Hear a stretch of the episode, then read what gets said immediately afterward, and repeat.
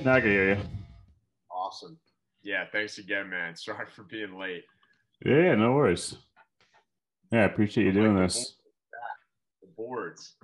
Oh, thank you. Yeah, just a short little fun board and then snowboard that I got. I haven't even ridden it yet, to be honest with you, but Oh yeah. got to decorate the wall somehow, you know? Amen. Amen. Is that one of your pictures in the background, I'm assuming? Yeah, so this is called offshore. Uh this is the one I have. I have um this one's listed for sale, but this is a point you to the lighthouse right in the back. But it's what I keep on all my work Zoom calls. Nice. Yeah, it's Point Judith. Yeah, point Judith lighthouse. You ever surf Yeah. down there? I have not. I've done basically just Narragansett Beach and Second Beach, but I learned to surf down in Montauk in New York because I spent like a summer down there, and that's where I kind of picked up on it. Nice. I've heard awesome things. I personally haven't been down there, but I was actually just talking with a guy that was purchasing photos yesterday. And, uh, you know, when you meet someone, you just kind of hash out different things. And he was saying Montauk is, uh, is amazing. So it sounds like Yeah. it. Yeah, it's a cool spot. I'd highly recommend it. So I was doing some research, and looks like you were raised in Boston, but then you moved down to Narragansett after that. Yep. Yeah, I was born in Boston, but uh, pretty much grew up in Rhode Island uh, my whole life. Um, uh, lived in Providence for a little bit, but uh, have Okay. been down uh, down in Narragansett, spending summers there, and then have lived here full time since like I think it was 02, so 2002. So I went to Wow. like we moved summer of 2002 so then that means going into third grade was the first uh first like school system at narragansett and then i went elementary middle high school and then uh graduated from narragansett high school Nice. Yeah, I'm sure. I'm not sure if you guys really. Uh, let me think. Well, I went to Scituate. I don't think we ever like played Narragansett with anything really that I could think of. I don't, I don't, well, maybe did you play what sports did you play well i mean i'm probably i'm probably older than you by quite a bit maybe Uh, yeah, I graduated high school in 2010, so I'm 30 this year. Oh no, so I'm actually a little bit younger than than. Oh, really? So uh, you play lacrosse. I'm, I graduated 2012. So, Okay. um, that's a rare that's a rare thing. Cool, we're, we're in it. I'm, Yeah. like I'm, I'm old, so you get it. Um, but no, I think I maybe in lacrosse, but I don't know. I, I don't. I guess Yeah. Scituate so far. I played across. I was a face-off midi. Yeah. Well, I might have missed. I started my junior year, so then I guess we might have played. Maybe sure. Yeah, that'd be crazy if we did. Right. What a small world. But I, I wouldn't wouldn't doubt it here in the East Coast. Never mind, just Rhode Island, man. Right? You know, you know the deal. So yeah, how did you get? I mean, I don't know if you want to ask, but how, I'm curious. How did you get into the podcasting thing? Because it's awesome. Uh, Love, love the name yeah. too. Yeah, appreciate it. Yeah, uh, it's gone through actually a couple name changes, but it started a long time ago. I want to say 2018. I did just one, just sitting in my bedroom uh, when I was still living in Rhode Island. I was living in Johnston at the time at a friend's house, and I was like, I, just, I was just working a dead end job, just doing sales. I was like, I need to do something creative because I've done photography, kind of like I say freelance was more like for fun and it's like helping out friends and stuff. But I needed like something else to do. So I just did a podcast and I slowly realized like, well, I'm not that entertaining or exciting to really start a whole like series after. So I kind of just threw the idea away and then COVID hit and I was just like, damn, like I I'm like bored and I miss like talking to people. So I was just like listening to Joe Rogan, and I was just like, you know, it'd be cool if just like I could do this with like small businesses, especially since during that time, like they were like struggling a lot to get like uh, customers and making money. So I'm like, it'd be cool to kind of do something like help promote smaller businesses and kind of like get the talking. And I knew there's plenty of people who were doing their own thing. So it kind of started like that and snowballed into what it is now. So just been having a blast doing it. Chaos into uh, correction. That's good, man. That's awesome. That's a really cool. Like that makes a lot of sense. I'm the same type of way. I gotta uh, when I'm not. COVID was rough, man. That was yeah. like I've never experienced anything like that. And I mean, of course, not oh poor me. the, whole, the whole world did, but uh, I think a lot of us, like you both, you and me, there are a lot of other people that are just like us and kind of need that that extroverted sort of just like interaction with people. And uh, that was a dark place, man. I remember playing. I thank God for Call of Duty Warzone, but finally after I was like, dude, I, I gotta like do something with my life. I'm like, I feel like a bum. It's called like intrinsic motivation. It's something that we both have, I guess, where uh, I could not just stare at my TV screen for like another day or like computer. Just you gotta you gotta do something. Life life goes too fast to kind of kind of waste that. But mean, I had like a double whammy because I had just recently at that time moved to Phoenix, Arizona. So I didn't have anyone to any houses I could even go to and hang out with friends. I was just literally just me and my dog in my apartment. So I'm like, I'm so happy I moved here, but like I had no one to like really chill with. No, no, I've. It's gonna be crazy, but I'm like a nomad now. I'm in South Carolina. Wow, cool. What part yeah. of South Carolina? Uh, it's a small town called Bluffton. It's like right outside Hilton Head. So Hilton Head, Savannah, Georgia. I'm like squ- square in the middle of those two. Nice. That's pretty cool. How you yeah. liking it? It's good. I love it here. Uh, my girlfriend brought me here with her job, but I think we both like this place enough. Like, okay, I think we're done kind of jumping from place to place. So this is this is it. And it's nice being back on the on the East Coast. I feel horrible that you were in Phoenix and I'm like here in my hometown. like, you know, like I'm like, this just sucks. Like, oh my God. Congrats to you for no, weathering no. the storm and getting through it. That's big. Yeah, yeah, no, no. It I mean, there's good things that came out of it besides the podcast. That's when I also met my girlfriend then too. We were both That's awesome. Like I've never been like the whole like dating app type of person, but I was like, well, even if I get someone to talk to, that's cool. And we are both like on the same boat. And which one? But, Hinge. Yeah, that one. Hinge. Dude, I my girlfriend right now that I'm I'm living with. She I met her in L.A., but it was on Hinge. Oh, and, sweet. Uh, we literally were like, we were talking. Like I got booked out with a client to go to Utah. So like first date, I had to bail, and I was like, oh great, how do I go and like just tell her I'm going to Utah? I don't know when I'm going to be back.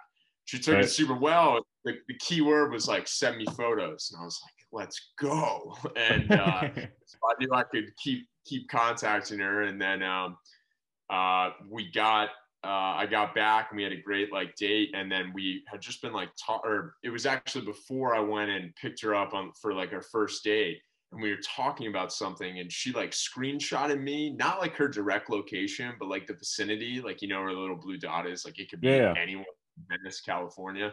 And uh, I was like, get out. I live two blocks away.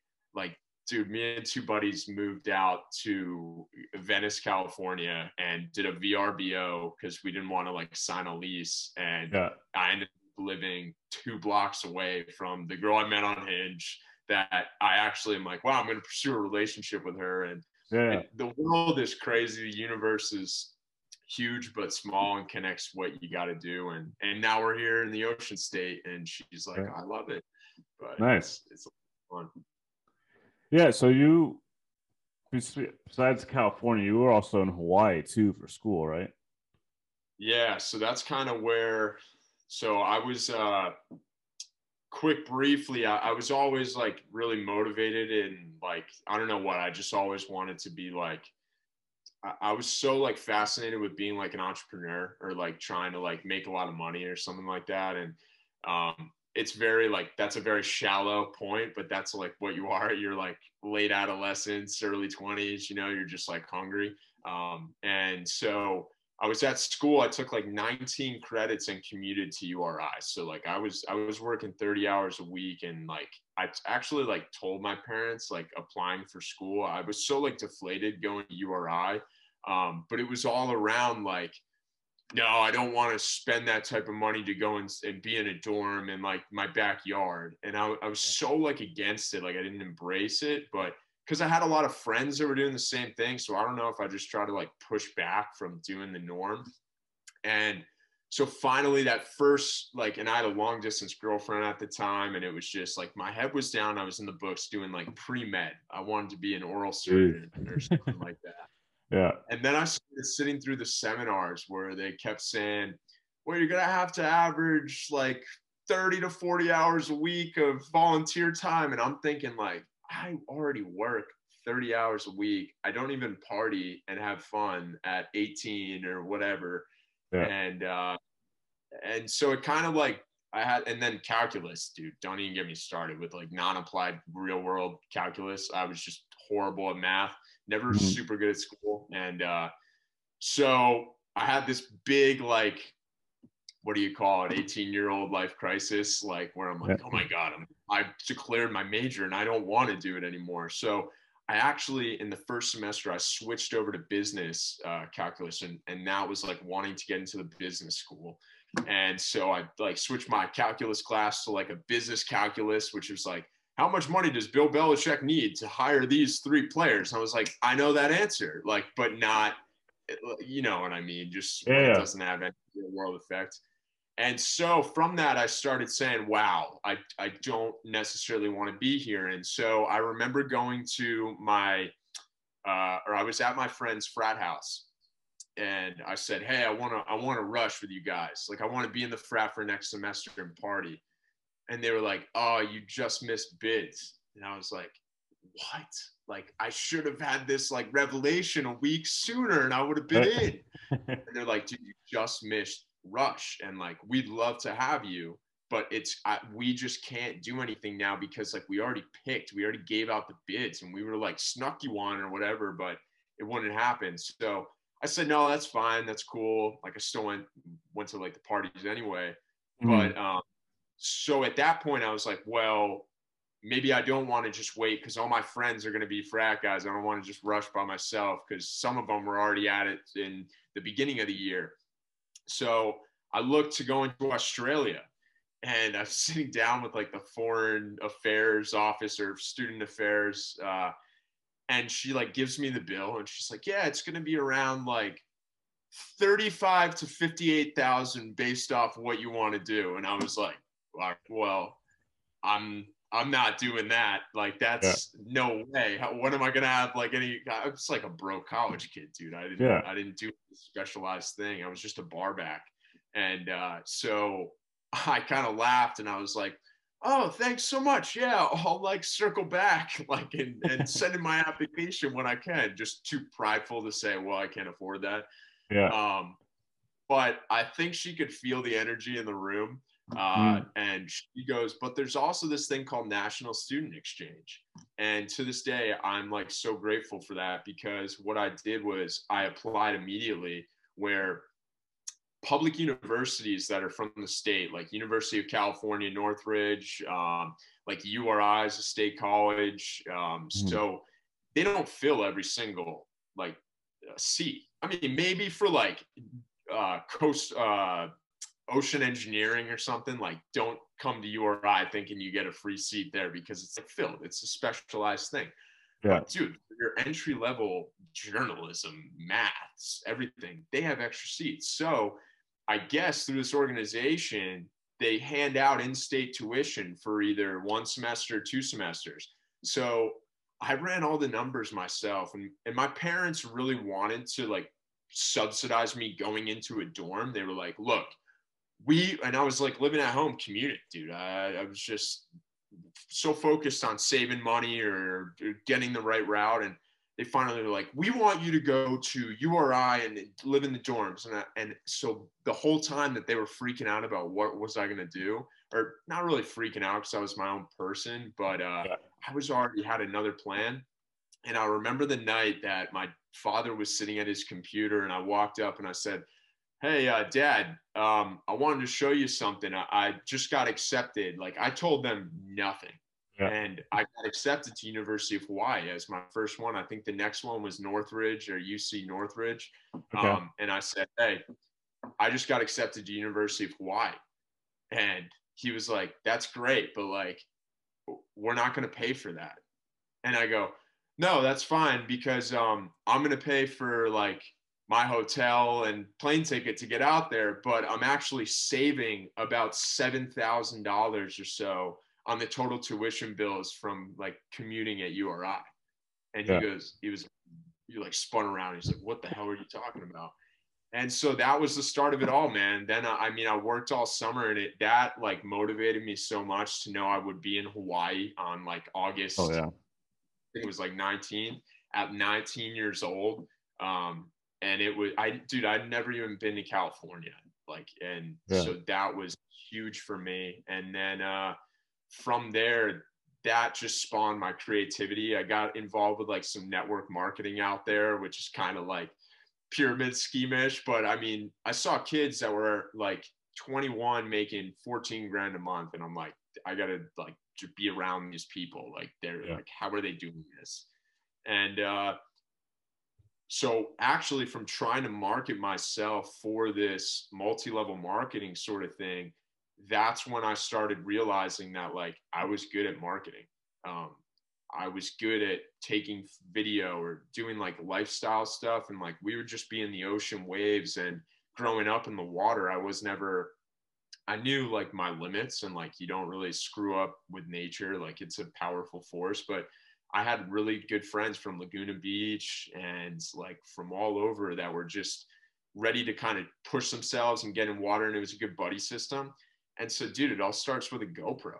And then, yeah, it's, I mean, I and I still haven't been back, and I don't know why, but I didn't renew as a student because the tuition went up to like 55 grand just for tuition before room wow. and board. And I don't see myself taking out that loan because I've seen these kids making money outside of school that are like dropouts and stuff. And I, it really threw my perspective of school just through this whole like washing like if i was going to be a doctor i need to be in school but if i was going to do some business i don't necessarily need to and i had some mentors reach out and be like yo stop talking bad about school. And so I, now looking back i'm so thankful that i had those people that kind of are there to like check you and be like yo you're not the smartest person in the room always check that out. But it expands your mind to show you that like there's so many opportunities in so many different places. And hawaii i must say is the best place to be a broke college student. The best. Dude, you must be in paradise so wasn't so sick exactly, Uh, which island was it on? Was it on honolulu? Yeah it was on yeah right behind honolulu. It was it's uh university of hawaii at manoa. So it's like we would walk down into honolulu if we were to go out for a night or something like that and walk back to the dorms. But uh, the, and then the cool part is I got an on-campus apartment, so it wasn't even like dorm living. It was like it, it was more like uh, more advanced than just a normal dorm. Like you actually yeah. had like a full kitchen and everything. So I kind of felt like I skipped the dorm process and just walked into like independent living, which was super right. fun. I had cool roommates too. I was the youngest of the bunch, but uh, it was a good situation all around. that's sick. I've been to Maui, but that's about it. But that place was fun. Yeah, I unfortunately I didn't trip around. I should have, but I went to like San Francisco for Thanksgiving and up to Napa, and then journeyed back for Christmas, holidays in New England, and then by the time you know it, dude, it's like you're on a you're on a plane in May again, and you just yeah. go back. But it was super motivating to like kind of have to get ripped from paradise because it's like you're just on this like thing. It's like okay something's gonna end. Like you don't you got to go to work. And then that was like a huge point in my life though where it, it definitely just lit a fire under me that i was like i gotta do something.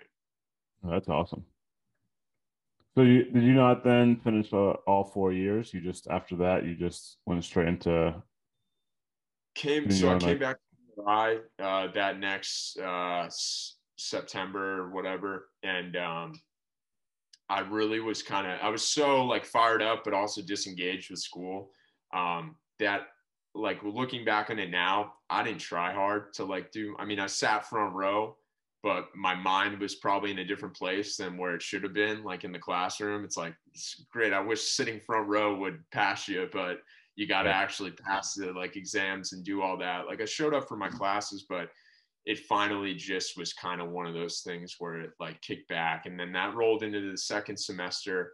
And um, what kind of got me was the second semester, I still didn't get the best grades. Like there were, I got some of the worst grades in my life. Like it, coming back to college and looking back, it's kind of like I just wasn't. I didn't want the education, so it's like I'm not. You're not just smart enough to like wave a magic wand and just get it as. And then I'm going into higher level classes, so it's more intensive and learning. And um, but I ended up failing my photography class spring semester, and that was really? kind of like, oh, this is ridiculous. I was like, yeah. I can't even an art elective that.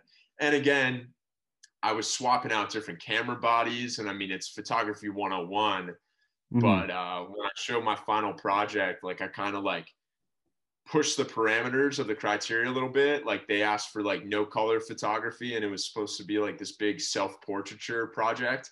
And yeah. so I took all these photos of myself and self portrait like we are supposed to. And then I added two color photos of the scenes that I was in, but of like a normal human and then this piece of driftwood that I was posing on a lot. And my teacher was like, I don't get what the color is. And I was like, How do you not? I'm I'm standing in every other photo like in black and white. And then the two photos that aren't colored, like I'm not in and it's the real world. And so in a smaller class, my classmates got it, but she didn't. And I ended up kind of like egotistically like kind of standing up for myself a little bit and being like well am i done presenting? I was like because i'm just to leave then. Like it's summer now. This is my last class and i left. And so she was like yeah you fail. And i was like so be it. Whatever. And uh, then i checked my grade and she gave me like a d plus to like pass me through it but it, it's like i failed. And after that it was just kind of like why am i here if i'm not going to kind of do that. So that summer, um, I went and bought my first uh, DSLR kit on Amazon. And I remember it was like a Nikon. Uh, I bought it. I bought like an extra lens and I just went on YouTube once I got it and I learned exactly how to use manual settings in um, on that camera. And from there, it was just free work galore. Like I was like, I didn't care. I, I wanted to be the places where photography needed to be done so yeah. it, it, was just crazy. It was it was awesome, and uh, everyone tells you don't do free work, but that was the best because I did some free work that I probably wouldn't have paid a lot of money to receive as like a client, but that yeah. was the best because those are the moments where it's like get it out of the way when no expectations are really on the table. Um, yeah. So when payment does start coming in, it you kind of feel more confident you've been there before, and yeah, it's just serendipitous. Yeah, yeah, no, I agree with that. That's how I was doing a lot. Um, so I would just kind of just more. I was just more of like an asker, kind of like how I asked you in the podcast. I'm like, hey, can I get some pictures with you? Or hey, can I help out in any way? And then uh, made some friends since they were in like uh, plays and stuff. I'm like, hey, if you want, I could do some still shots for you.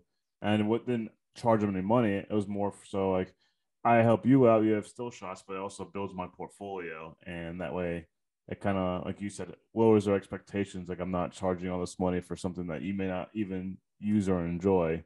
I got so much practice and and had so much fun with that that some of to this day some of them are still my favorite pictures. They're not like the greatest pictures, but it just brings me back to like when I was starting that grind and just trying to get to like that creative self that I was I was searching for yeah it's it's just building demand for yourself it's like okay if no one invites you anywhere then what do you got to start doing to be invited everywhere you know right. and it's kind of i still some photographers will ask today they're like how do you get started and i'm like get stuff that people need and then they'll they'll ask you what your rate is and like yeah. if you if you really want to shoot it don't shoot them a rate that's over their head because then you yeah. won't be able to shoot it or then you'll look bad because you're like well actually you never want to retract. You know your value, state it.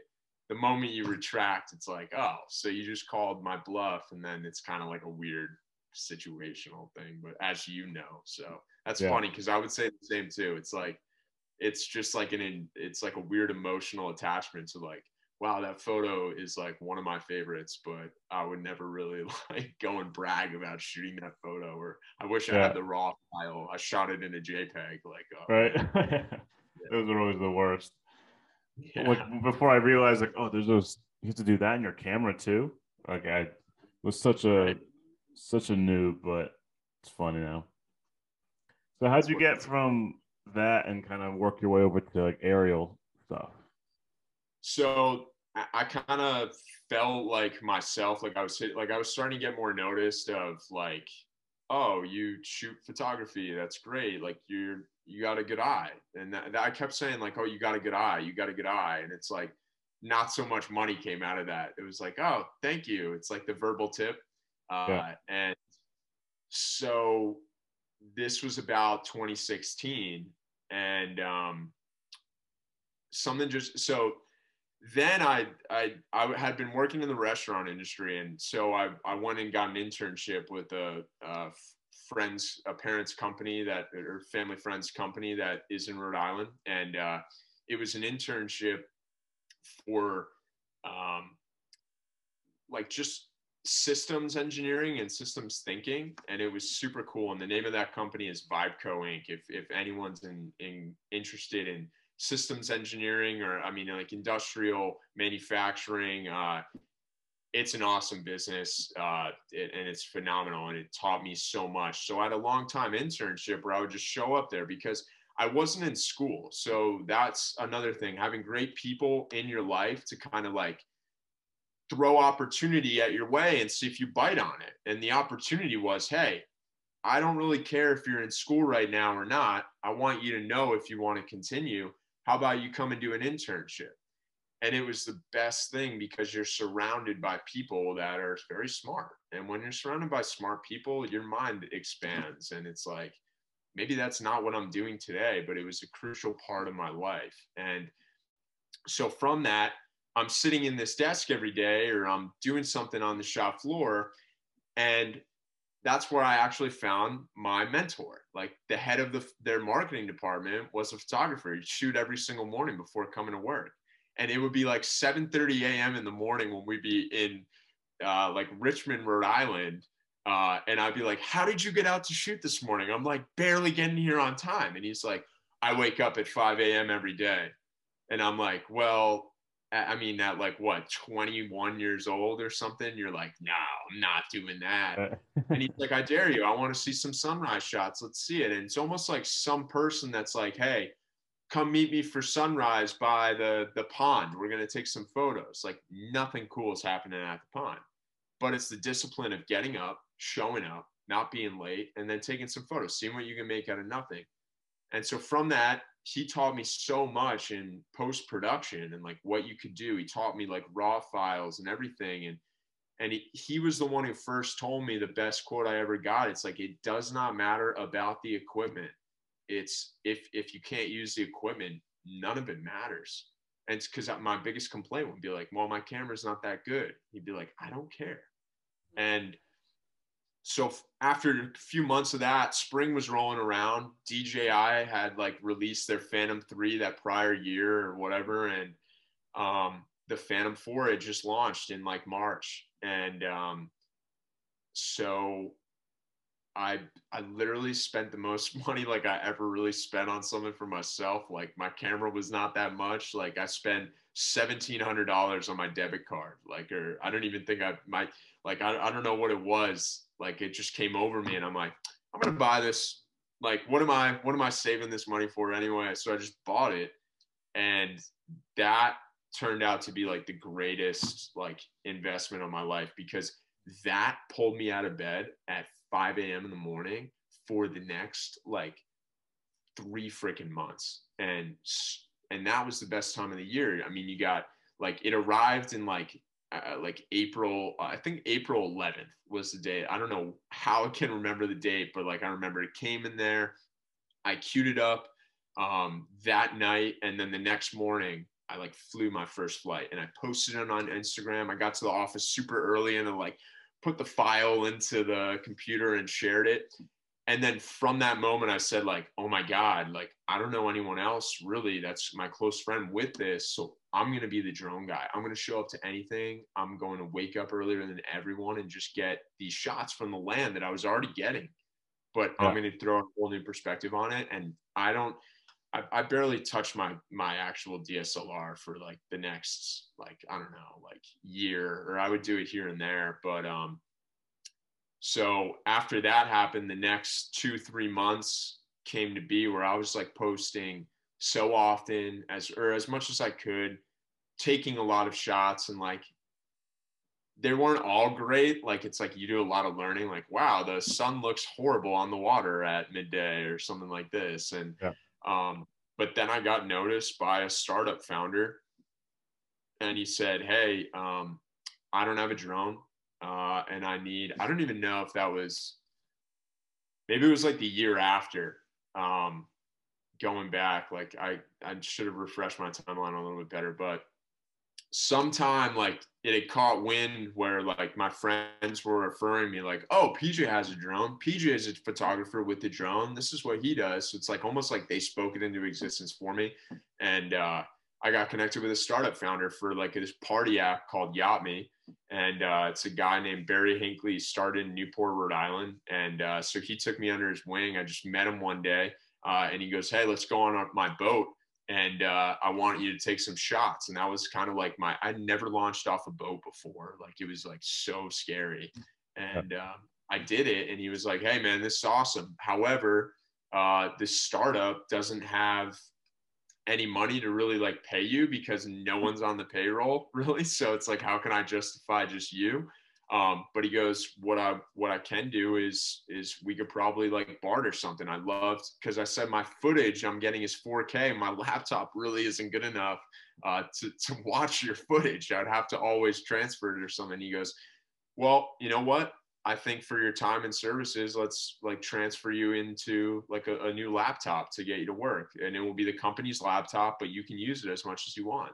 And I was like, that'd be awesome if you guys can get it. And so that's what he did. And I technically got a new laptop and, uh, and then, yeah, we just shot. He sent me down to like Charleston too, all while working my other full time job. This was just solely side stuff, like at night or on the side. And, mm. uh, yeah, it all it all kind of panned out. Sweet. And then that kind of helped bridge your way over to because I think you're at Mott and Chace now, like doing like real estate kind of photography yeah. and yeah, so that was like then there's like a span of time where I ended up leaving the professional like corporate sort of internship world and uh, I became a server in the restaurant industry again. I re-entered the restaurant industry because um, I love the amount of time freedom or the ability to change, swap out your schedule, like how that all works, and it also enabled me to shoot sunrise every day, and um, even some sunsets. You know, like in summertime when it's like super early sunrise, super late sunset. Um, and so I worked in the restaurant industry for a number of years and, and sharing like and continuously getting better. Like at that time, I wasn't, who knows if I was ready to just accept contracts or start doing it, but I didn't feel like I was. I wanted to keep getting better. And I would do a little bit of stuff like here and there. Um, but it kind of just strategically was feeding people that I knew in the future I would want to be working with, or I'd be like queuing them up to hire me one day where I said, Hey man, I'm the guy with the drone. You hit me up whenever you need it. And so through that domino effect kind of starts going. Um, and then it was actually only until last summer, or not this past one, but the one before, I took the leap of faith and uh, actually before COVID, um, or in like October, November, I went to get my real estate license and um, I said, Hey, I'm going to do real estate and also videography and photography on the side to supplement all my income. Well, I get my real estate license, like I'm licensed with the brokerage in January 2020. Um, and then I got actually my mentor helped me get a listing and uh, we the house closed on like March 20 March 20th of 2020. Like it was the world changed. We were shaking hands at all the like open houses, and then like you go into the under contract, and next thing you know, the world's like ending. And so at that moment, I felt so kind of like unsure of what was really going to happen um, that I just stuck with my talents and stuff that I'd worked years on. I go, I, I just learned real estate, um, but I know how to shoot photography, take video, and edit. So I started doing a lot of that for the brokerage and for other people um, in the real estate industry, as well as um, I filmed like the amateur championships with Mass Golf. They're a phenomenal client that was referred to me. So I had a contract with them to do all their marketing for that up in Massachusetts. So, and then in COVID, um, I had my two friends, they said, we were up in Boston one night and they said, yeah, you know what? We should just move to Los Angeles. And I said, dude, I am so down uh, to do that. And uh, I was like, no, but I'm serious. Like, if you guys want to do this, like, let's make an Excel sheet or a Google Shared Doc and start putting in addresses and like talking budget. What can we spend? When could we leave? Got to let me know. And so their jobs went full remote. And I queued myself up where I didn't really know. So I didn't tell my family or I didn't tell everyone and then on August, uh, in August 2020, we drove across country and we got a VRBO for like five months in uh, Venice Beach, California. And um, I started my business out there and it was awesome. I shot for uh, Pooh Shiesty on Gucci Mane. Um, and then I wow. did a bunch of other clientele. Yeah, it kind of, it's all through Instagram now. Like all that business came from just reaching out via Instagram and uh, and then having some good connections like uh, the guys at Set in Motion Productions. They're actually from the East Coast, but they do awesome work out in LA. Work with some really big clients, so they brought me on a set um, or a few different sets to kind of just view everything, like see how it works out in the in the the creative capital of the universe, like Los Angeles, and um, and then from there a lot of restrictions with the COVID stuff started coming in and everything. And it's part of running a business. It's not all glory days out there. I mean, most of my art clientele is all back here. So I'm shipping out stuff to then ship back home. And uh, my mentor again reached out. And next thing you know, I'm kind of in a conversation about accepting a full-time job to be a creative strategist and and run a social media for a really successful real estate brokerage. And so that's when I was talking to my girlfriend and saying, Whoa, what's going on? Uh, this is awesome out here. What should we do?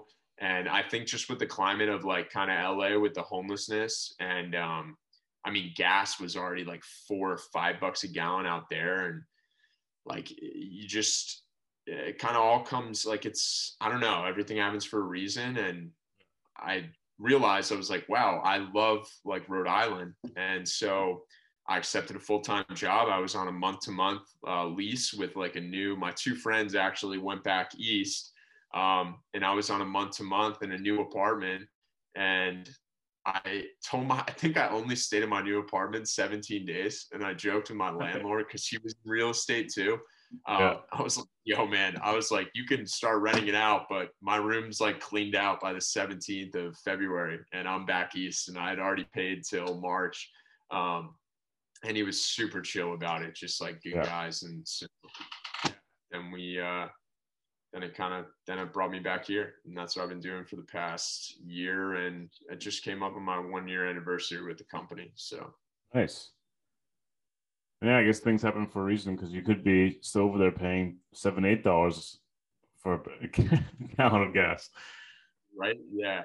I bought I bought a new truck, so I'm like, oh my god, I wouldn't have bought it in California, but uh, it's it's kind of nice though because like California, Rhode Island is just something so special, um, and it's mm-hmm. like we get a lot of people here that are like, oh, I hate it, it's so annoying.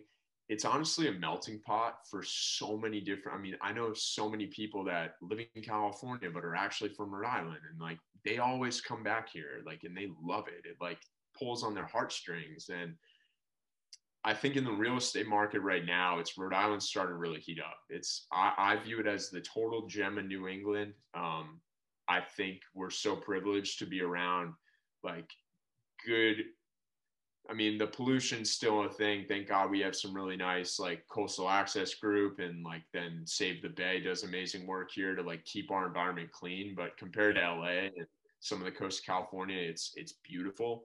Um, so I mean, it's kind of like I pinch myself. I'm like, wow, like you move so far around to realize that like you're in the right place all along. Um, and I mean, who knows what the future holds? Like I love going out different places, but I I always think that this is going to be a home base for me. And it's what most of my portfolio is, man. It's like just the ocean state. And the ocean state really sticks with me as something that's like, it's not just a state. It's like a, it's a whole community. And um, we're, people are so lucky to experience it, whether traveling or living here full time. Yeah. I mean, uh, I mean, I love it out here, but whenever I go home, I just love being back around, especially like for me, like late summer, like beginning of fall is like the best time of the year for me. And especially like up in Scituate when you got more of the, the trees, when you got like the trees changing color and we don't have the ocean, but we have like the reservoir.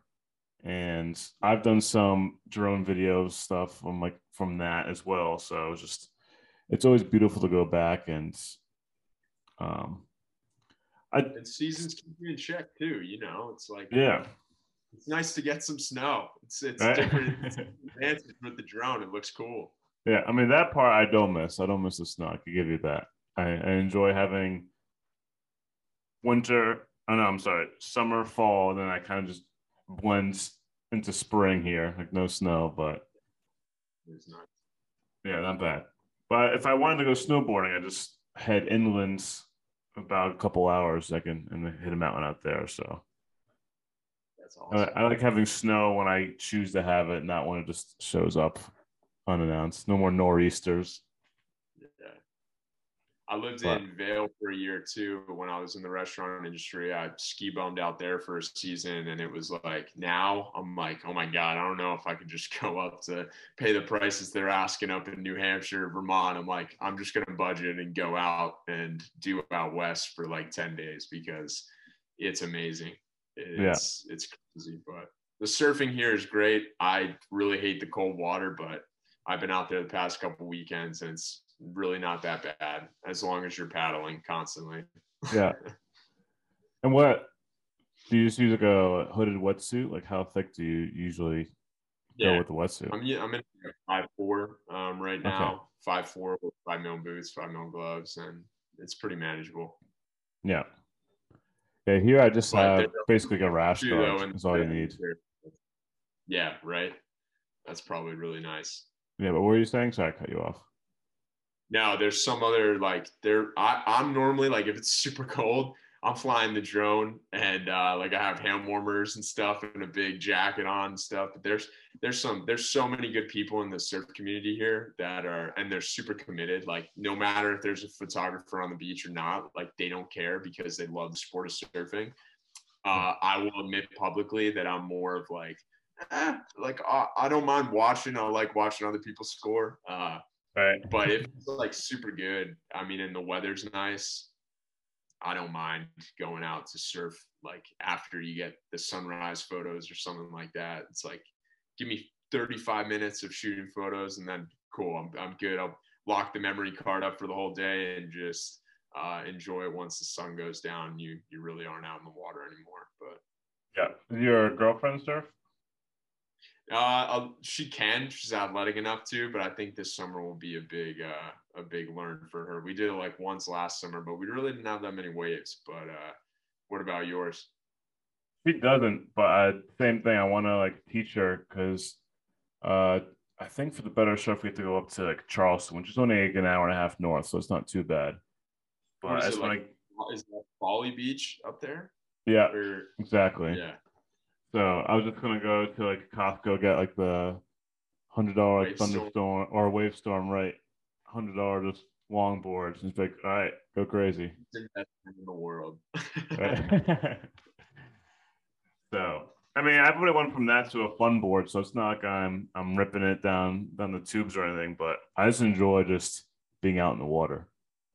Yeah, it is. It's a special thing, man. It's it's uh and it's meant to be enjoyed by so many different levels. It's like very unique thing. It's like I remember even out in Hawaii when you're like you're in the North Shore, like we were surfing um, like keikis and rock piles once, and there was literally like John John out in the lineup, and it was like, dude, like John John. I mean, it wasn't big, but it's like you got that's the only like one of the only sports in the world where you can have like debatably some of the top best in the world like two like two 10 feet away from you just like sitting and like talking smack to other people in the water like good talking so like you know what oh, i mean? yeah. just hear saying to their friends and you're kind of just sitting there like am i in the right place? And you're like yeah it's the ocean. It doesn't have any boundaries. So it's, it's pretty interesting.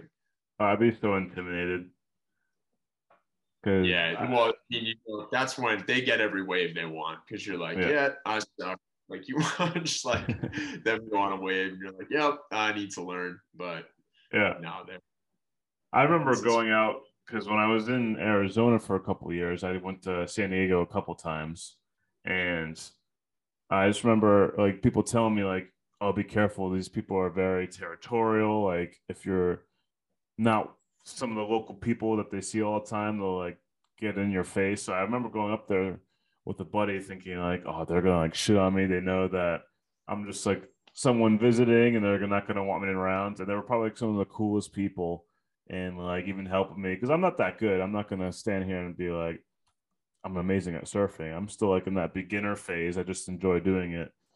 But there was like, like tell me like when they go and like there's like this one might be a little big. I'll take this one. I'm like, all right, stuff like that. So yeah, they're they're you know like uh chirping at me and stuff too, but it was like a like you said, like a playful, just like this one might be a little too big for you. I'll I'll I'll take this one. You can watch how it's done, kind of stuff. But they're like super cool. Yeah, there's definitely like the like being in like even like like the Kaiser Bowls and stuff like at in like Honolulu versus like North Shore, like in town, I mean, like, and they don't have the waves like over the winter, but like in the spring and the and the end of the summer, it can get pretty fun over there. And there's some people that are like want people to like fall and like hurt themselves because they like they'll get out of the water. But then there are other people that like you surf with, and they're like, "Where are you from?" And I'm like, "Rhode Island," and they're like, "Yeah, I don't know where that is." And I'm like, "It's like you know, like Boston. And they're like, uh, yeah. And I'm like, well, how about New York? and they're like, oh, yeah, yeah, yeah, York.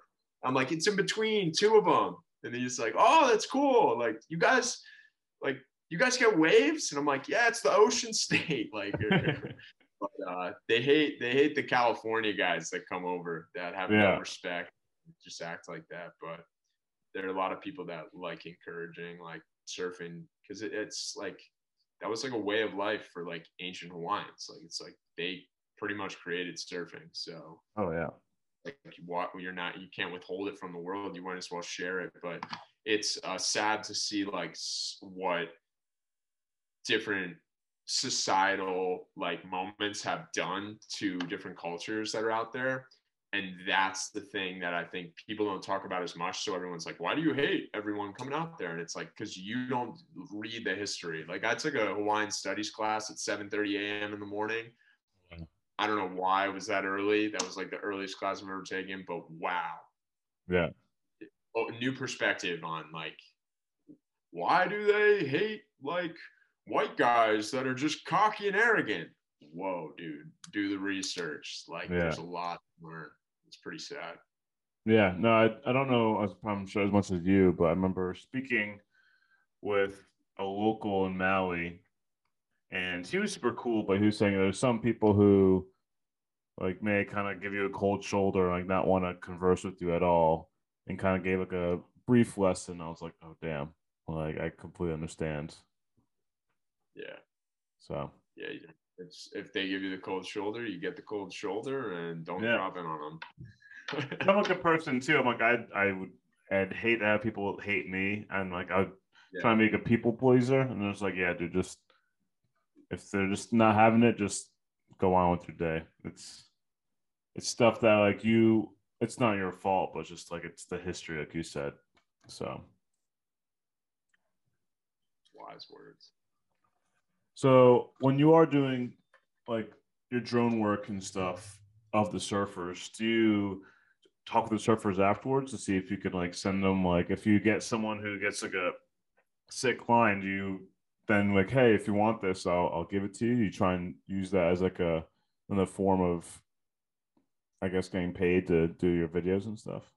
Yeah, I don't normally like if the clip is like super super good, um, and I think I'm gonna use it in something for my like, and I'm like kind of holding it in a backlog. Like I'll probably reach out to that guy and like give him a certain like part of it or something like that, not the full clip or whatever. Um, but most of the stuff is like throwaway. Like I really just try to like keep. I mean, because you know, dude, you could just start buying hard drives like every single day. Um, oh, yeah because footage gets big when it's in 4K and everything. But um, I know a lot of the guys out there where if I'm filming where I'm used to, um, so I'll typically throw it someone's way. I mean, I don't necessarily like charge for it. Like I definitely could, but mm. I don't feel that that's always like the best. Like I'm a little sour that I don't get the angles of myself doing it, but I'm like, you know what? If someone else had that of me and like I know the person and they're just a good person in the community and stuff, maybe I'll release it first on my profile and like I'll tag them and be like so and so ripping. Um, yeah. Other times when you realize it's like, as you probably know, going back into hard drives, like I've seen surfing shots from like a few years ago and stuff and i'm like oh my god the amount of progression that i've had. So you can't take such like a polar view like i either charge or i give away. It's like spread the vibes that you want i feel like. So i don't know like you just give it away or like as I said, maybe I'll put it into like a reel or I'll try I'll try to give it to the person as if like if I want to post it. I'm not just giving you the full raw file and saying screw you, you gotta go and edit yeah. it yourself. Something like if it's in part of my edit, I can save that clip little separately and give it to someone. Um, for surf photos necessarily, typically give it with like my watermark on it. Like I I put watermarks on a lot of my stuff just with like how digital everyone gets away. It's just a way for like brand identity and like people just keep recognizing my content and um, yeah. that's what that's what I do. I'm not really worried. Like I would rather have someone like try and sell my photos under their own name or something online because that that would just build up the damages case like in a in a copyright suit or something. So that's yeah. not really what it's about. It's mainly just about like a title to the photo because if someone says that's sick, I've gotten business where people reach out and say, I love your work. Uh, I've seen, I've been watching this area for a while. Um, do you have any other prints of this or I can direct them to my website and that kind of converts the sale. So, okay. Yeah. I with other people, I always ask them to tag me if I send you the stuff. Um, and that's their way of payment. You know, I, I feel like in the digital way, it's like as long as you make it apparent who shot it, like I would be stoked you can share a really awesome drone clip that's really professional with your network. Like, yeah. why would I just keep it on a hard drive and be like sour about not doing that? Like, it's it only does better for us. And I think a lot of other photographers, it is time consuming. So I get that. Um, and there is like a movement that's like pay your surf photographers and everything like that but a lot of people do it out of love and it should be shared more you know i mean it just brings attention to everyone and i've gotten heat where people are like oh you're the worst for tagging surfline and everything like that and i'm like dude i grew up here like i'm not coming into a market that i don't know like eh, eh, eh, it, it, Narragansett's already blowing up as it is. Like I'm yeah. not the one revealing the the curtain on it. Um, but you get those once you start doing bigger stuff. People just they give you their opinion when you didn't ask for it, and I don't know. I'll tag New England or if the shot's super freaking good and people know if the towers are in the back, I'm gonna tag Narragansett or like if it's Point Judith, like there's a lighthouse that's very noticeable. like so. Yeah, no, I saw even this morning. I think the Ocean State had one of your videos with like the Coast Guard house. So that was pretty sick. Yeah. Yeah, that's a fun one. That's uh that, I love that angle. That it's just like that's such a special coast to me. Like I drove like by that every single day on the bus ride to school and like waking up in different stages of my life and seeing that it, it makes i'm like so uh, very like blessed and appreciative of mm-hmm. like not taking it for granted. Like we take it for granted so long as we're growing up and then you learn new things and you realize like oh my god like this is this place is amazing. Like i went to hawaii. I couldn't keep i couldn't keep my mouth shut about how cool it was where i come from. And people are like what are you talking about? And i'm like well you gotta just experience it. And then i met a lot of people that have moved here and joined the surf community and they're like this place is amazing man. And it's like not just narragansett in total but i mean like anywhere in rhode island. Um, there's so much diverse culture and like and landscapes. So it it's but that's that's one of my favorite landmarks. And like it looks so cool from up above. And i don't know.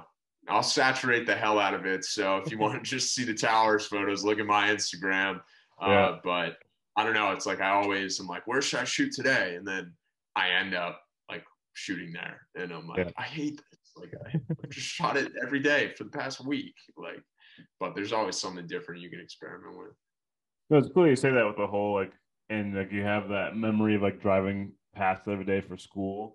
Because one of my favorite drone shots is I don't know how familiar you are with Scituate, but we have like this little crazy intersection right by the reservoir called Crazy Corners, and I just took like a top down shot of just like all the different oh, things. Oh yeah. And so many people are like, "What is this?" I'm like, "This literally is to me. This is Scituate. Everyone comes to this intersection, no matter which direction you're going, and it's like one of the coolest like spots when you like go over a bridge to see the reservoir too. So to me, that's like one of my favorite areas. I've done like other videos too, of like more like videos of the the reservoir, but I really like that.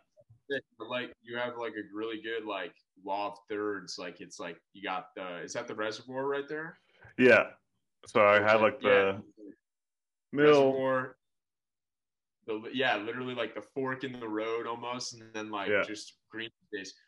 You should you got to get that printed, man. Do you have it printed out? Um, I don't, but I do have it copyrighted. Yeah, that's like a that's a that's a super sick one. And then, I mean, I feel bad for the people who are just listening and not watching it. They probably have no idea what we're we're talking about. But, and then everyone knows like this angle of Point Judith. Oh, nice. I got, yeah, I've seen some of yours too. You were like just like a little bit off to the right from like where I was. I'm like, it's so crazy. We're like probably in the same spot. But it's no, so much fun. I love it.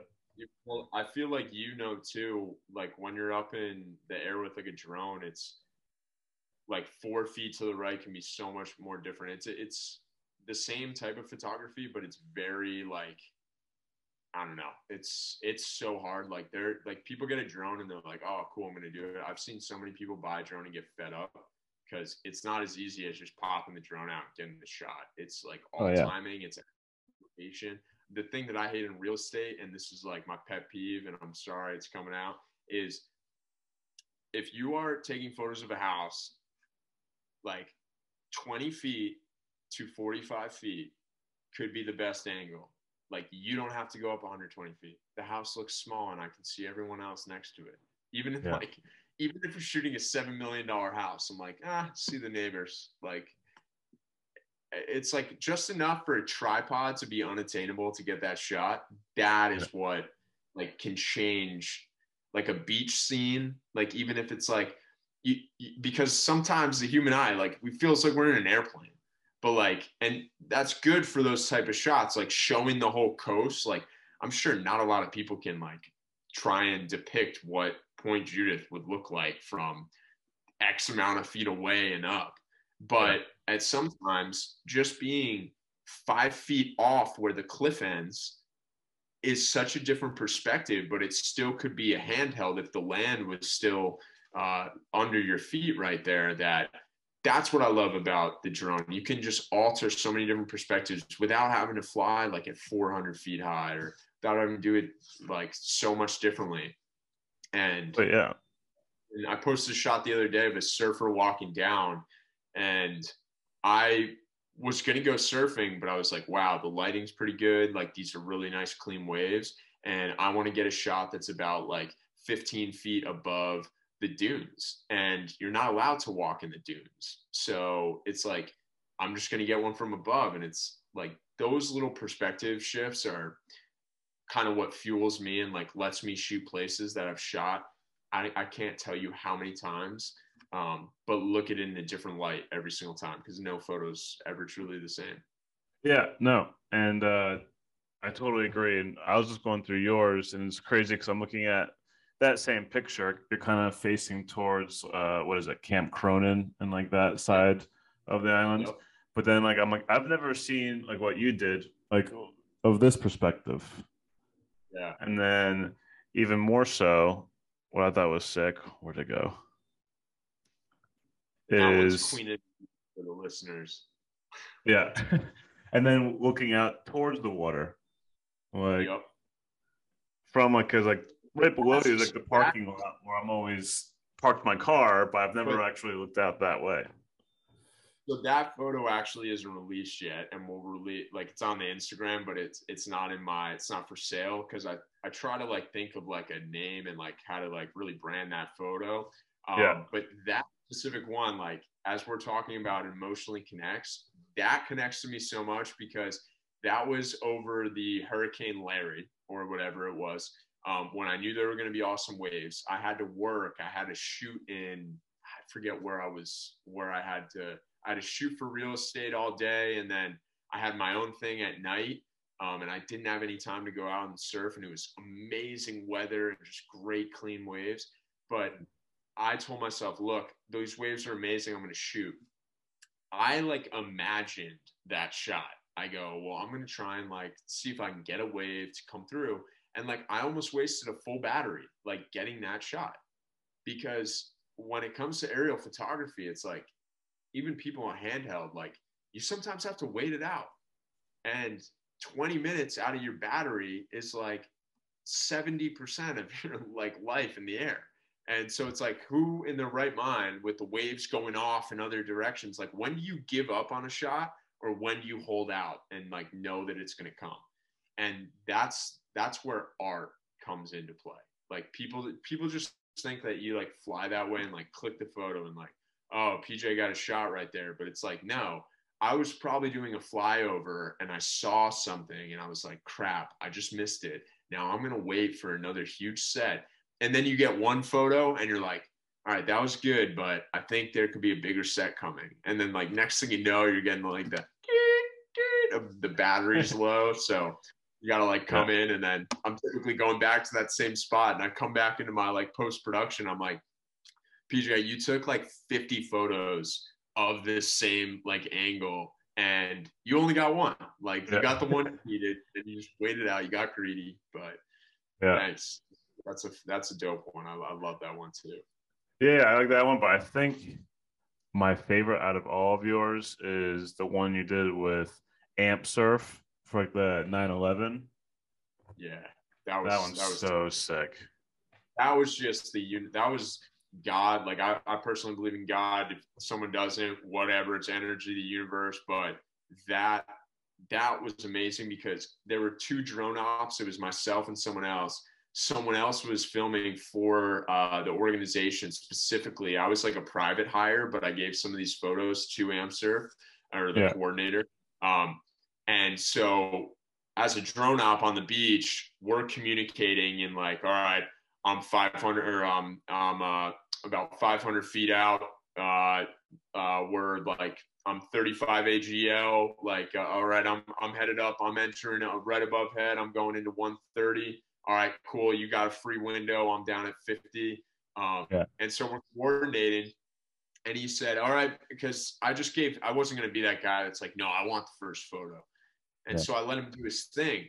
But as the paddle started to break it was like, and dude, I'm alone on a beach while everyone else is like out there doing it. And I'm like a kid in a candy store, like just like, oh my God, like, holy cow, this is going to be absolutely amazing. You know, when you take a shot and you're like, oh my God, I'm, I cannot wait to bring this in the Lightroom. This is going to be oh, yeah. amazing. That, that, I can't even explain it because I'm just like sitting there.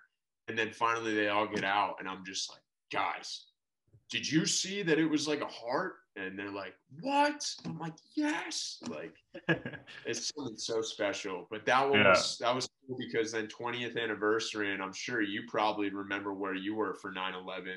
Um, mm-hmm. But I have a sister that was born February 2001, and the grade after her weren't even born. She graduated high school two years ago and now the kids that graduated last year didn't even experience they weren't on earth most yeah. of them so that was just like a special thing and it was a big tribute in like honor of all the families the 1st mm-hmm. responders everyone that we lost that day and crazy so that's why i named it never forget it was the easiest name oh, that yeah. i could ever think of uh, ever that was like all right next like i yeah. know what that one called so that one hangs up like in my own personal gallery too. That's like a special one. So, and I people normally see it and they're like, I love it. But if, if you also know the, the meaning behind it and like the situation, it get, that's why it's even better. So, yeah. Well, that's why it caught my eye because I got sick. And then when I read the caption, that's why I think, it, I mean, I haven't gone through all of your stuff. You have a, you have a ton of stuff, like just through the research. That was my favorite one. Cause like, I come and I'm personally a very patriotic person. I come from like a patriotic family. Like you said, I remember vividly being in fourth grade, uh, Miss Angelotti's class at Clayville Elementary in Scituate, and just like when everything was going down, like, and like you said, it's crazy to think because my girlfriend's a preschool teacher, and it's like these kids are so young that they obviously were only born four years ago, let alone what happened back in 2001. Like they have no idea of like that kind of stuff, which I guess is a good thing if you look at it in a certain way. But that's the whole point of that like organization is or the whole never forget association or the or I think it's organization or whatever. But I, it, it's sharing the story. That's like the day. Like I literally remember my dad saying like that. This is the world has changed forever today, PJ. And I'm just kind of like, what? Yeah. Like I don't understand. And then now you realize like what it was, but it is. It. It. You, I even speaking to p- kids younger than us, like they don't really understand it as much, and I'm kind of like, mm. no, it was. A, it was like a big deal. Like I watched the towers hit on a TV screen. and I had no idea what it, it could have been Hollywood. You know what I mean? Yeah. I didn't know. But the way that everyone was acting and the energy, it was like, yo, something's up. And oh yeah. It was extra scary because my dad's brother was like living and I think at the time working not even like 10 blocks from where I was at. So thankfully, like before they fell, he already like was already on his way out. But like there was like that moment. This is before iPhones. So he maybe had like this like a little brick like Nokia, but it was just kind of like a we have no idea what's going on. Where he's just probably like, I'm getting out, but we couldn't get in contact. So I just remember my parents just like it was a whole thing. And it was like a fourth grade at the time, you had no idea what was understanding, but it was like ingraining in the back of your head, like, like something's up. It's kind of like that's where I think we probably learned, like our generation or the generations in that age group, like really learn like intuition. Like everyone is like trying to act like everything's all right, but like something is like off. And yeah that's like almost the most vivid memory like what you're saying we like knew where we were because we knew that like where we were was where we were supposed to be at that moment but not like something was off about it so i don't know it's just crazy but amp, amp surf great group of guys and and girls and it's it's awesome the cause is awesome and doing a tribute for like people that on that day was so special and yeah it works out yeah that's sweet Another thing that's cool, I'm not sure if you filmed it or if you just shared it. It was maybe yesterday, two days ago. I think it was through Mott and Chace. It was like a seal that was rehabbed I got Mystic Aquarium and then was brought back out. Yeah. So with mine, Chase, um, we love getting like involved with different community events and stuff like that. And that was actually through another one of our agents uh, who resides in Charlestown, and that was at Blue Shutters Beach. Um, but uh, Mystic Aquarium does a phenomenal job, their animal rescue team, of rehabilitating these seals. So that one was found on Misquamicut, um, kind of unresponsive, wasn't eating in and anything. So they took it in, and uh, I think it was 70 pounds uh, going wow. back into the ocean. So that that was like a really cool um, and thing, and that that's like the fun part of the job because real estate, it, it's not just selling homes for the highest price. I mean, I mean it's helping someone get the best for their asset or, or helping someone find a great buy on, an asset they want to accrue but it's also like in being involved and serving people within the communities that we that we choose to buy and live within you know it's like mm-hmm. and so those kind of things especially in a market where like we could be talking what's on the market what's not and how hot it is but um, it's really a people business and like being able to show people that like that goes on and we have seals it's like another way like want, like i've been to california many times i bet they have that but like it's not like a small it's like a small town feel almost but there were like yeah. 60 people there watching and it was super cool everyone like little kids clapping and it's like i wish i was seven years old watching that. Like imagine what like you would do as a seven year old just seeing those kind of events in life and like not just i don't know it was a school day and like some kids maybe they didn't go to school because their parents dropped them off late because like that's what life's about seeing those yeah. moments and and seeing like what the world is you know? So that was a that was cool but it was freezing on the beach too. So like it, it was. Like to say, I go that seal probably has some good weathering, like with all its, its, natural abilities, but it didn't look like it wanted to go in the water at first. But once it did, it was swimming like a. It was so happy to be out there. So that's awesome. And did you did yeah. you film that that video that was put on Instagram? Yeah, we filmed, I filmed that on like a little iPhone with like a gimbal. So okay, cool. Yeah, because I was looking at other things that you did, like besides like the aerial stuff, um, and I saw that you've done like music videos too. I thought was pretty yeah. sweet. Yeah, so I've done. I still do do like camera handheld work, but most of like my passion lies in aerial and with like my credentials to fly in controlled airspace and different stuff like that. I try to just focus on that because I have a lot of other friends that are very talented videographers and everything. But um, yeah, I mean, it all started with handheld photography and like even events. I mean, I remember um, if you know Camden Murphy uh, mm-hmm. and Ben O'Connor, those are two artists that are really local uh, that are awesome. I also worked with another local artist at Sound Nashville now, Daisy Briggs. Um, but there's a really cool like melting pot of people in Rhode Island that do creative work.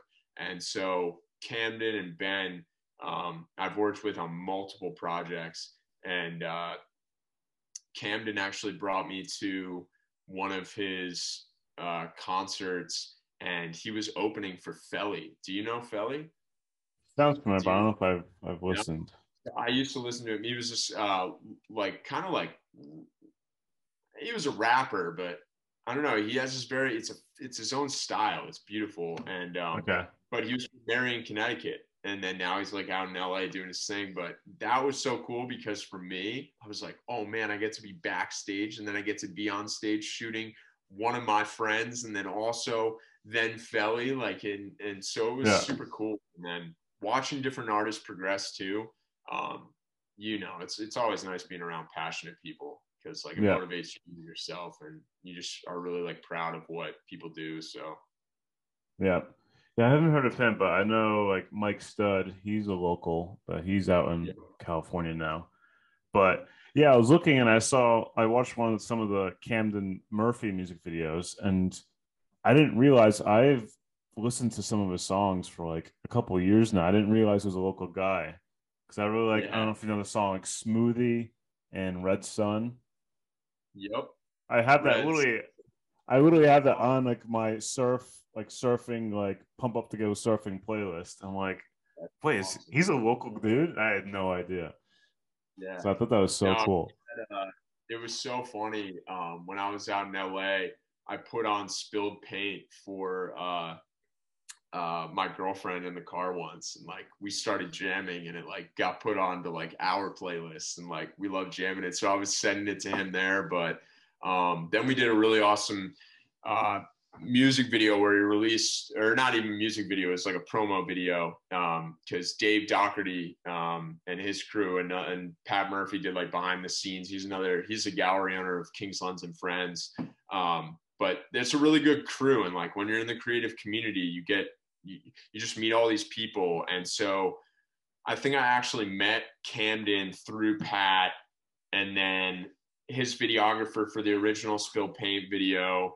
Um, I don't know. It's like so different, but it's it's beautiful. Like and the the promo scene that we had, like it was such a cool vibe because like the song had already done like a million streams, and it's like we were trying to release like the next remix of it, and then um, I filmed some aerial stuff for like the Thames music video that came out, um, and that was super cool. And yeah, it's just like watching where everyone progresses, and then the year before that, uh, Ben O'Connor and I actually filmed uh, this song that Camden and him both did together called Newport. And the vibe of it was being from like Newport as like a home base, but they both traveled like and gone around different areas and like had their environments inspire them. But Newport was like a home. So that was a special project because I'm not an island boy. I'm a mainlander, I say. But uh, yeah. um, coming from from two islanders uh, it's cool to all like create and be in a small community like that. It's, it's a bunch of fun. Yeah that's awesome. That's sick. All right. I'm trying to think about any other questions. I have like my list of notes right here. Well i guess one thing i guess before we get to the end is with you doing all that surf shots and i was even seeing you do some cool shots of like it seems like you're so close with people as they're surfing, like almost right above their head. But have you like crashed your drone or like gone to like wet at all or had any like bad mishaps? Well, uh, pro- back in like 2016, I mean, put it this way disclaimer like, you should only be flying drone routes and operations that you are confident that you can achieve. And when it comes down to hitting like someone or an object, like you better be ready to throw your investment in the water. Like I'm ready at any moment. Like if someone ever came awry, like that's what they teach remote pilots, like risk mitigation. So it, it really is about like moving yours. Like you're the per, you're the film guy. You know, like the actor always hits the filmer, right?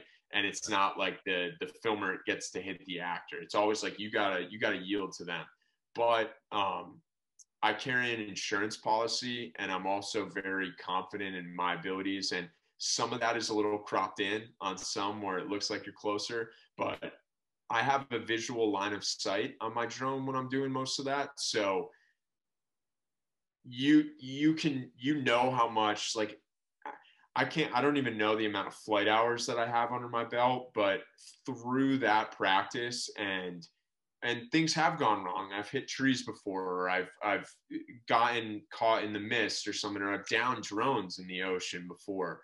I've probably gone through about like four of them, but um, I've never had collisions with people, and I really don't plan to. Yeah. But it is uh, it, it's a it's a practice. I mean, you really got to start when for the days that it's the best. You got to have put in the hours when you really can control more of your environment because just as a risk like mitigator it's not the environment's job to alleviate risk for you. Like if you're flying in that you have to understand what wind drafts are. You have to understand that like inertia happens where your your drone doesn't just stop.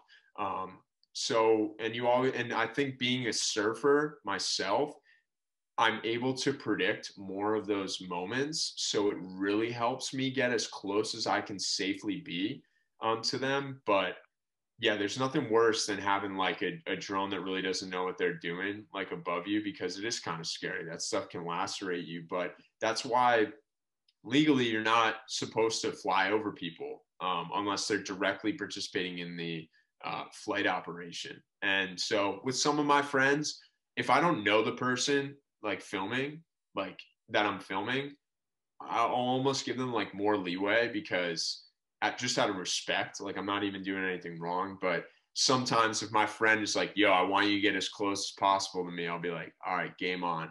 Like, because I know how close is like in, uh, like if I have to move to the left or right, like we'll do, we'll do whatever we can safely. And that's, that's the goal of like a pilot. And I feel like there's a lot of legislation pending right now in the drone industry that will hopefully make it harder for amateur pilots and people that don't really respect the laws um, to have a harder time getting permits or to have a harder time getting a, a certificate of insurance from a, a, insurance company for their flight paths and everything like that. Um, because being out in la it, it you realize like you can make a lot of money doing this but you can also like get yourself in a lot of lawsuits. You can also like ruin different things, property or like injure people because this is like a risk that's flying through the air. It's like you, are normally ha- handling your camera in your hand, but with a drone, it's different. And it's something that as it gets more adopted, you have people breaking the like stuff, but I don't know. I'm I'm glad I got into it early because you kind of go through the motions of understanding what's safe, what's not, what kind of trouble you can get into, how fast fog moves along water and stuff like that. Um, but just as like a normal pilot would be, I mean, I'm not anywhere as classified as a normal pilot, but going into the moment that you launch until the moment that you safely land, uh, you always got to be thinking about like what happens if I have to abort option A and move to option B? And then what would happen if option B goes awry and I have to move to option C? Um, that that's just what comes along with the territory. But yeah, ne- never never hit anyone, uh, and all those close angles are really from just like years and years of practice and kind of confidence of knowing and seeing how high the drone is and you really feel like you're a lot closer when you're looking through that. So it scares a lot of people. Um, but that's why, like with visual line of sight, like it really helps. Where sometimes I'm not even looking at what's going through my camera. I'm just actually watching my drone because I know that I set myself up in the right tra- trajectory where my framing will get whatever I'm trying to get and it's mainly just about like a straight path back or kind of like reading the wave while watching the displacement of the drone um, so you can capture everything on film. That's awesome. Because i think one thing people don't really understand and it took me a while to learn is even like your thumbs just like the slightest movement can like like I, it took me so long to slowly like when you're trying to like a panning shot just to, like slowly just push those handles because you can't just like turn left and like slowly gradual. I mean, now they have like cinematic mode where it's a little bit easier, but when I was that's first doing it, when you try to do it like with a computer, I mean, that's where things get scary because like with your cinematic mode, if you really have to like go forward real quick because you realize there's something behind you or to your side, you better hope the sensors do something for you. But there aren't the sensors on the left and the right of these drones. I mean, it going at that speed, or if you're in sport mode, you're not doing it. So that's what that a, a naive pilot wouldn't realize. But like you flying in it, you're like, yeah, it doesn't stop that quick. So it's that, that's a good point that you bring up on that. Yeah. And me personally, I've only crashed once, but that was me being a little bit cocky. It was actually out in uh, Arizona. There's this uh, place in Tempe called Hole in the Wall. And it's like this cool little like rock formation. There's like a hole in the middle of it and I thought I could fly right through, and I'm gonna fly the same way backwards, and just like that slight adjustment, I didn't realize I may have gone backwards, and, and it just crashed, and I was like, shit, and it, my propellers are all over the place, and that was a Mavic Pro, but now I just have like a Mavic Mini, and just it's, I'm a lot more cautious this time. I'll just say that. yeah, DJI Care is like the best thing. Always buy that when you get a get a new drone. But after the year, get the refresh, and then after that, you should just get a new drone. Yeah, for sure. All right. Well, I think that's all I had for you. I appreciate you again for responding to some random kid on Instagram asking to be on his podcast. So of course, man. That's what it is. You get get told no more, and the next thing you know, you get told yes. I'm like, hell yeah, I like the name.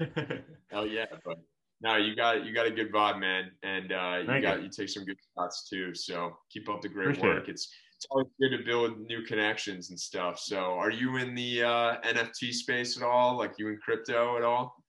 I am not, but I saw the one that you just got, so I thought that was pretty well, sick we'll we'll do like another podcast sometime down the road, and uh, hopefully I'll I'll have an NFT project launched by then, or we'll communicate on something and uh, and do like a Web three um, sort of thing for for all the people that want to learn more and stuff.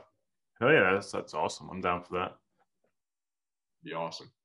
All right, and uh, before we go, just for people who might have haven't heard of you, uh, where's like the best place to check you out? Website, social, stuff like that.